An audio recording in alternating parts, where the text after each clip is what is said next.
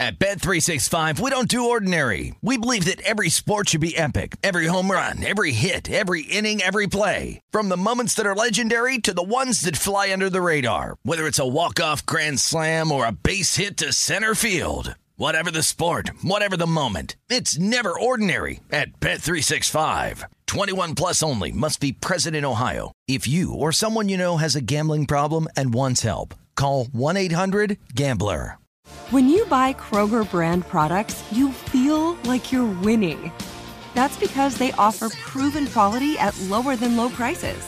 In fact, we guarantee that you and your family will love how Kroger brand products taste, or you get your money back. So next time you're shopping for the family, look for delicious Kroger brand products because they'll make you all feel like you're winning. Shop now, in store, or online. Kroger, fresh for everyone. Open a limited time 11 month certificate at Kemba Financial Credit Union. At 5.25% APY, it's more than triple the national average, plus, it's a safe and secure way to grow your money. Visit your local branch or kemba.org slash CD for details. Offer expires May 31st, 2024. APY equals annual percentage yield. Restrictions apply. $500 minimum and $250,000 maximum deposit. Advantage status required. Comparison based on bank rate average. Federally insured by NCUA.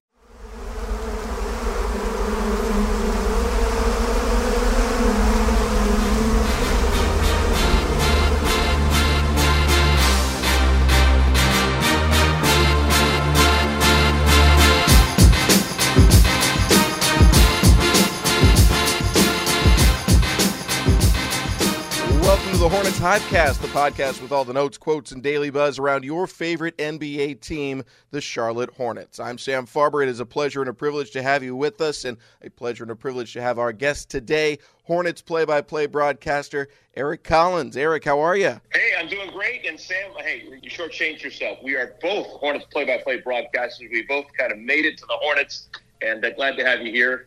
Congratulations! I know a lot of people wanted that job, and uh, and you got it. So. Uh, kudos to you, and I'm looking forward to hanging out with you in the years to come. Me as well. It is just an absolute thrill to be here, and you know, you and I have uh, a lot of common traits in terms of our path here to Charlotte and common acquaintances. Since we both spent some time on the West Coast prior to coming here, and everyone raved about Charlotte and raved about you. So I can't wait for this pandemic to be over, so we can have the quote unquote normal occurrences of getting to go out on the road and get to know each other better. Yeah, I'd love to shake your hand at some point. Simple things like that. I know it's very meeting someone socially distanced never gets normal, does it? Well, it's a new season. Let's start with the Hornets. We'll we'll get into broadcaster stories in a little bit, but let's start with the new season here for the team. You've been with the squad for a handful of years but there's some new energy around the Hornets that I don't think has been here necessarily in the past with the addition of Gordon Hayward and the drafting of LaMelo Ball. Put it into context for a new guy in town. How exciting of an offseason was this for the franchise? You know what? I'm uh, I'm over the moon right now with, with what I'm seeing. Uh, I was high on the younger players that have been getting playing time in years past. You know, I was here. My very first year was the last year that the Hornets made the playoffs. So it was 2016 uh, and then you know struggled to try and keep a veteran team together and get better for a while, and that didn't work. So uh, Mitch Kupchak coming in as the general manager and, and pivoting and going young and proving that he's got a nose for talent. It just it's so wonderful to know that you don't have to have a top three pick to be a player in the draft. You know, the Hornets have gotten production out of Devonte Graham in the second round. You know, Cody Martin in the second round as a player. Jalen McDaniels is a rotation guy. They got him in the second round. They've got undrafted free agents who are in the mix. And now to have other free agents come on board that have talent and want to play here, like Terry Rozier, who has been so solid. Uh, everyone who was wondering, okay, what's, what's he going to bring to the team two years ago? There's no doubt anymore. You know, Terry Rozier is a fantastic two-way player who makes big shots, who shoots a good percentage, who is tough, who shows up, who's available, uh, and I just think it's wondrous that the fact that we have him for another year and a half, and who knows after that. And Gordon Hayward, exactly what anyone would have wanted. You know, I've heard people around the country saying, "Oh my goodness, the Hornets! They could have had so much cap space if they waited until next year for free agency." Well, why? A bird in the hand is worth two in the bush, and Gordon Hayward wanted to play here now at a number that the Hornets could afford. You know, it's one of those things too, where people say, "Well, what about your salary cap?" Well, there's also a salary floor. You know, you have to spend the money on someone, and why not spend it on someone who's an all-star, who's in the prime of his career, who has shown through the first three games that he is a vibrant offensive player who can create something out of nothing and helps you win games in the fourth quarter. You know, I just think that there's so many positives going on with what the front office has done and the new players that have come in over the last three or four years. I am 100% with you on Gordon Hayward. And He, he was signed before I was even added here, so I, I had this opinion before I was working for and with the team. But it is not as if the Hornets were not going to be targeting Gordon Hayward next year if he hadn't opted out of his contract and, and stayed in and was a free agent after this season. You're getting him younger. You're getting him more more time in the prime of his career, and I mean, as you said, a number that is affordable. I think people look at max contracts or, or those of the like and say, well, if it's not LeBron, then you've overpaid for someone. No, there there's 40 some, 50 some players who have contracts of this size, and I don't think anyone can honestly name 40 players that are better in the NBA than Gordon Hayward. I think you'd have a hard time naming 2025. Oh, we've seen it. I just think he's going to be a joy to watch. I love the style of basketball that he has. Uh, he's never in a hurry. Uh, he's he makes everyone around him better. You know, if you need a rebound, he can get you a rebound. You know, you need someone to set up the offense, he can set up the offense. If you're down a bunch and you need a quick three, you know, I've got confidence taking him taking that shot. If you run him off the three point line, you know, he can get to the cup or he can stop mid range and he can make a shot. You know, there's just so many fun things involved with Gordon Hayward, and I'm just thrilled at the possibilities that he brings because you know last year at the end of the season, I love Devonte Graham. You know, he's my guy. I think he's sensational, but he was running on fumes, man. They were, you know, it seems like they're throwing seven guys at him. You know, there's waves of defenders coming at all times, and now all of a sudden he can catch his breath a little bit. And instead of having to be the number one option, you know, he can be the number two option, the number three option. He can utilize his passing even better.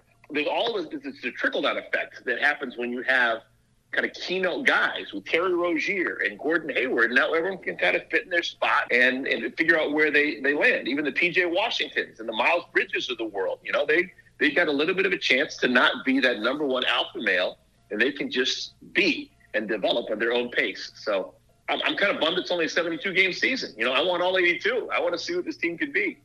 Well, with some luck, there will be more than 72 games in this season, right? I like it. You're talking my language. The other new addition that everyone was buzzing about, LaMelo Ball, third overall pick.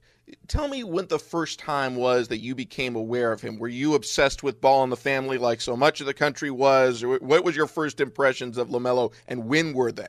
You know, I actually I was late to this party. I never watched the reality show. I actually never once saw Lonzo play when he was at UCLA. I was just getting started with the Hornets, and I was doing, you know, I was working with adults only. You know, I didn't pay attention to the to the kids playing at the college level. So let alone, you know, I wasn't paying attention to what Lamelo was doing as a as a freshman or a sophomore at Chino Hills High.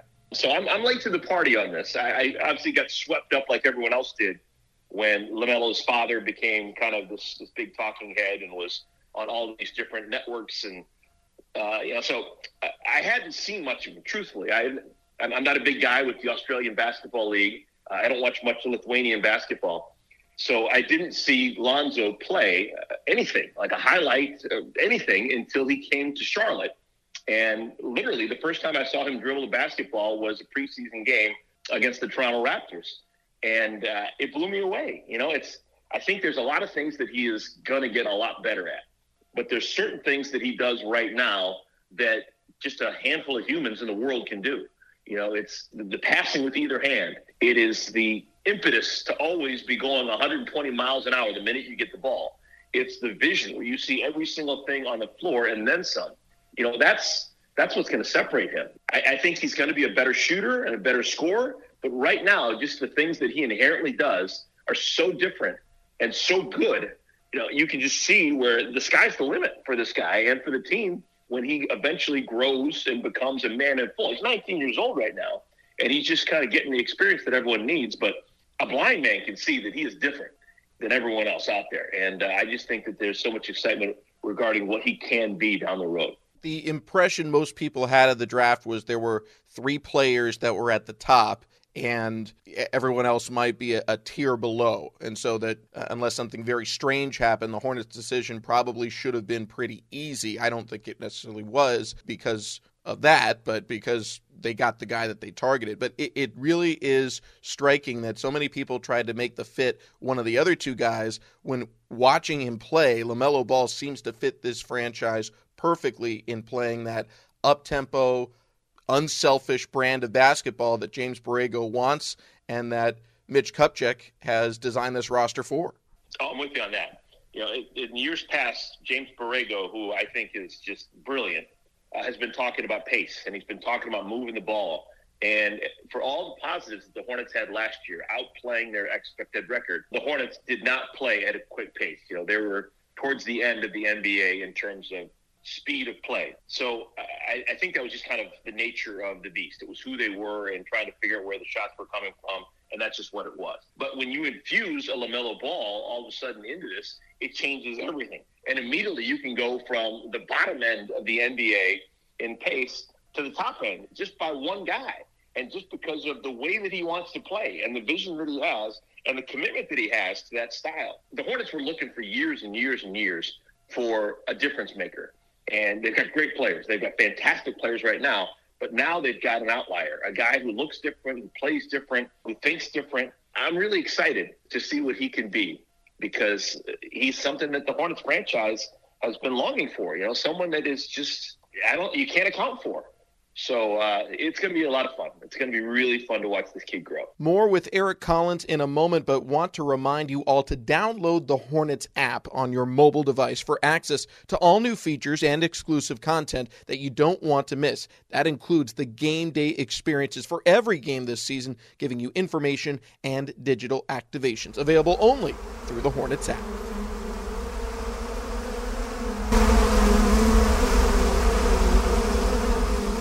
Eric Collins, play by play voice of the Charlotte Hornets, our guest today here on the Hornets Hivecast. Both of us spent some time out west. Both of us had worked for ESPN and Fox Sports prior to coming here to the Queen City.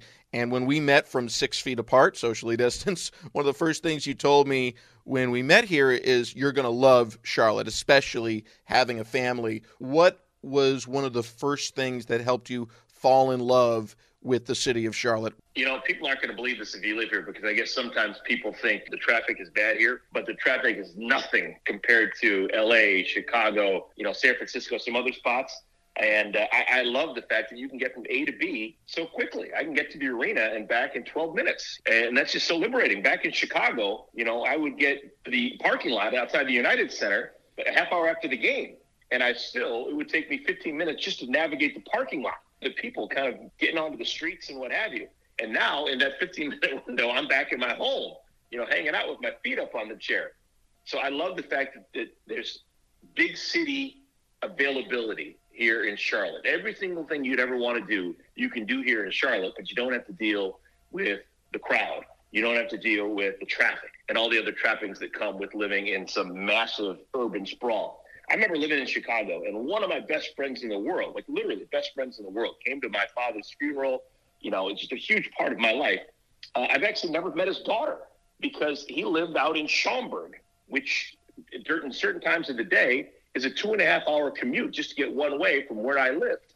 And it's just, it's, I hate the fact that your life is limited to a certain extent just because of traffic. I don't think that that's something that should put, you know, a border on your life and that doesn't exist here in Charlotte. You know, you can get from the north side of the city to the south side of the city to the airport to wherever you want to go.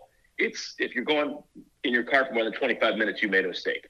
And I think that's just so fantastic. And the way that I was welcomed here when I first got here, and the way that this place is just changing day by day by day, it's been a great decision for me to come on down here with my family. I feel the same way. You you replaced Steve Martin, a legend in the industry, a legend in this community, uh, who I've had the pleasure to talk to once already now, and just you know what a what a special person, what a generous human being with his time, and I just couldn't have been happier having that conversation. Look forward to having many, many more. But for you, you know, sitting in his chair right away, you've done that as well with Vin Scully taking some of his reps for him as he started to bring down his travel schedule. What what was that like for you as an announcer? Well, it, night and day. You know, obviously, I, I had a job share with with Vin Scully in LA for five years, and that was um, Vin was still doing his thing, and I'm not Vin, and uh, I don't sound like Vin, don't look like Vin.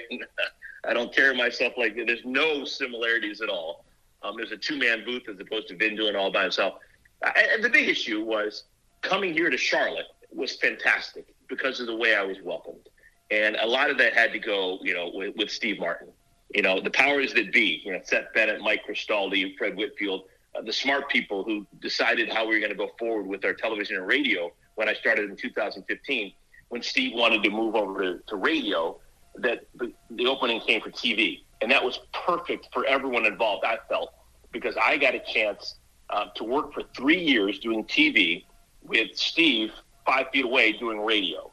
And so I was able to learn from him, and he was very open with help, suggestions, with every single thing I could possibly ever want. And he was still in the mix. And so people could get their Steve Martin fix, and it wasn't just this quickly, let's cut off from Steve and move on to Eric Collins. And, and Steve was unbelievably welcoming to me in the sense that whenever anyone asked about me, he would lie.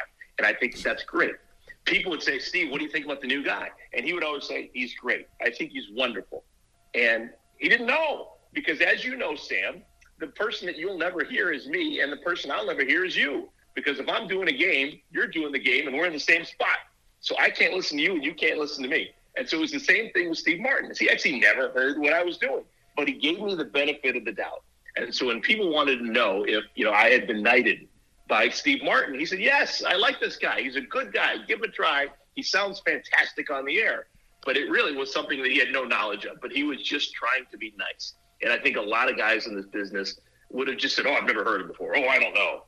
And uh, he chose the opportunity to be nice and to give me a break.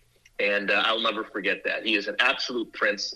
And it is an honor for me to just, and actually, I always want to correct people. When people say, you know, the television voice of the Hornets, to me, that's not me to me, I've got to put another 25 years in before I'm even in the same sentence with Steve Martin. I feel so strongly about that guy as a broadcaster and a person. Well, I can't agree with you more about who Steve Martin is and, and initial impressions for me, but I'm sure they are going to uh, resonate for a long, long time in my career. I will disagree with you on one thing. We have heard each other before because the first game we had for the regular season, we were shouting at each other across the arena as the only people there. And, and I'll never forget this. You said, Hey, if you need a bathroom break, just let me know and I'll yell louder. And your mic will pick it up. that is. I actually talked to Steve Martin just uh, a couple of days ago, and uh, just trying to stay connected with him. It's fantastic how he reaches out to me. And I said, Steve, you know, you saw everything, literally everything during your 30 years here at the Hornets.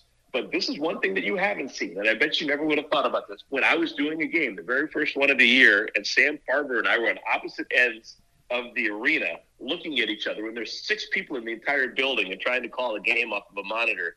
That was surreal. And uh, it just blew my mind. And I said it repeatedly to my partner, Del Curry. I was like, Sam has just got to be, his head must be just getting ready to spin because he's doing this fantastic job. He's got this opportunity of a lifetime and his first NBA regular season game, he's doing it in an empty arena. Like it, the the people who are actually playing the game are 500 miles away, and it just was so unique. And it's something that you and I will have stories to tell about for years and years and years to come.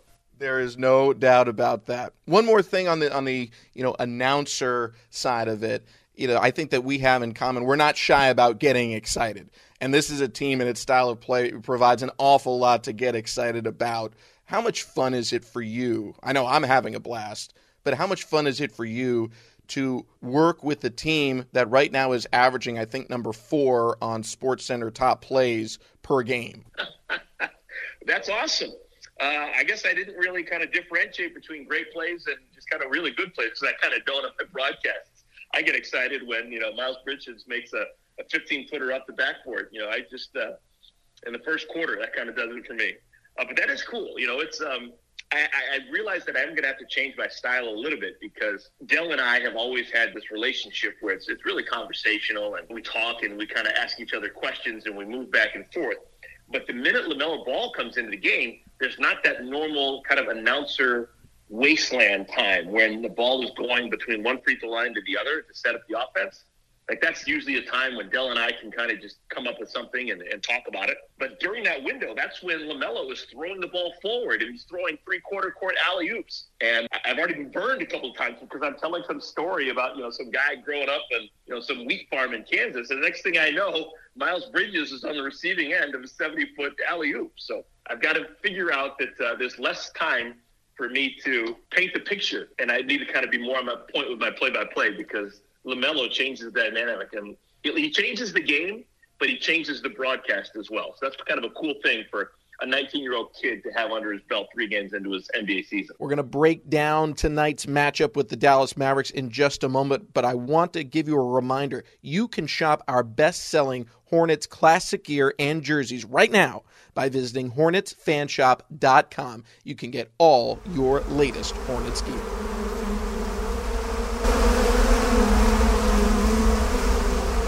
Eric Collins, our guest today here on the Hornets Hivecast. It is segment three. It is a game day, Eric. We got work tonight. Hornets taking on the Dallas Mavericks. Uh, a matchup with Luka Doncic, uh, one of the fantastic MVP candidates here in the NBA. What excites you about this particular matchup for the Hornets, especially coming off the win over Brooklyn? yeah, I want to see if the Hornets can can keep it up. You know, that was such a fantastic win on Sunday against Brooklyn. I've actually felt that the Hornets played very well the entire year, with the exception of two quarters.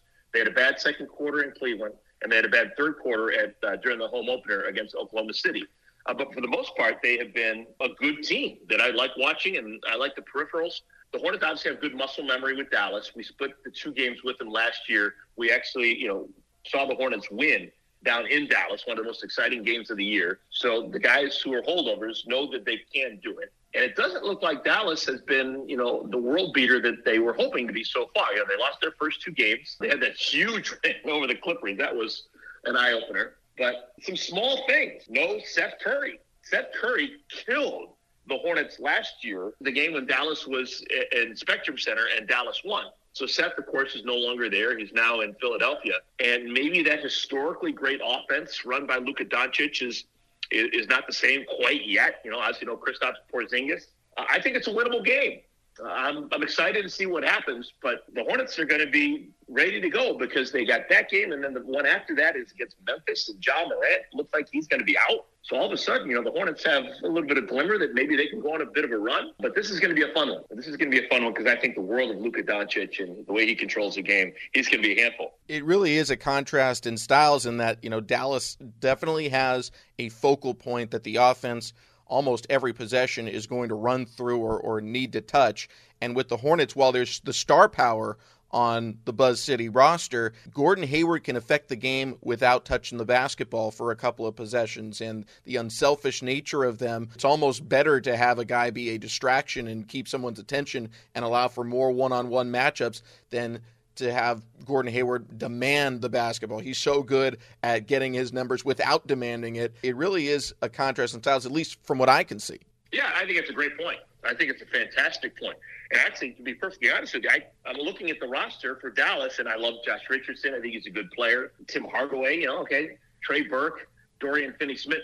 Besides Luka Doncic at the top of that roster with no Kristaps Porzingis, to me, I'm at the point where I can say the Hornets roster depth man for man is comparable, if not favorable, to what we're seeing out of Dallas, you know, and with an A note type of guy and Gordon Hayward stepping up, all of a sudden, I think people are going to look at the Hornets differently because they match up really well with the Dallas Mavericks. You know, if you go from position to position, I like PJ Washington. I love Terry Rozier. I think Devonte Graham is special. I think Miles Bridges is a six man energy guy coming off the bench. I think he's unique. The center spot, you know, it is what it is with Cody and Bismack filling in and doing his best. But I think that this is a game where in years past we were like, ah, man, let's see if the Hornets can steal one. Now I'm almost to the point where I'm like, okay, I think the Hornets can go toe to toe here. I think that, uh, you know, if the Hornets play their normal, really solid, airtight game, I think that they've got more than a puncher's chance of winning down in Dallas. So it's it's going to be fun for me to watch. And I think after the win against Brooklyn, that's going to be the feeling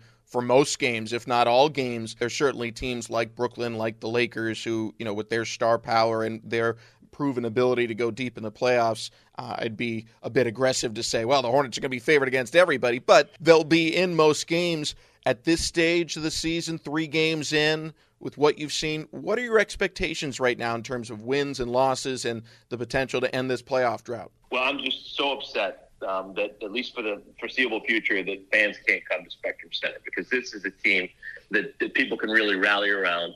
And that being said, I do feel an enormous responsibility to kind of get it right.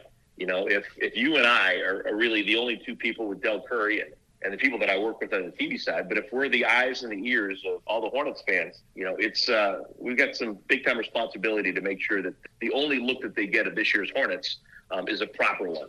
So that being said, I think that this is a team that can make the playoffs. You know, I think this is a team that you know who knows. They're young and they're still figuring it out, and there's guys who are going to take jumps.